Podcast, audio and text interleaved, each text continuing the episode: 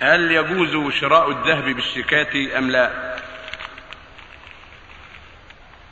هذا فيه نظر والأقرب والله أعلم أن قبض الشيء قبض له.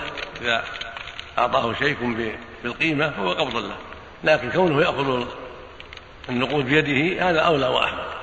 إذا سلم له الذهب وأعطاه الدولارات أو الدراهم أو العملة الأخرى يكون هذا هو هو الطريق الوحيد في السلامة. أما إذا أعطاه شيكا على البنك الفلاني أو المحل الفلاني فهو في الحقيقة قبض لأنه متداول متداول كقبض النقود سواء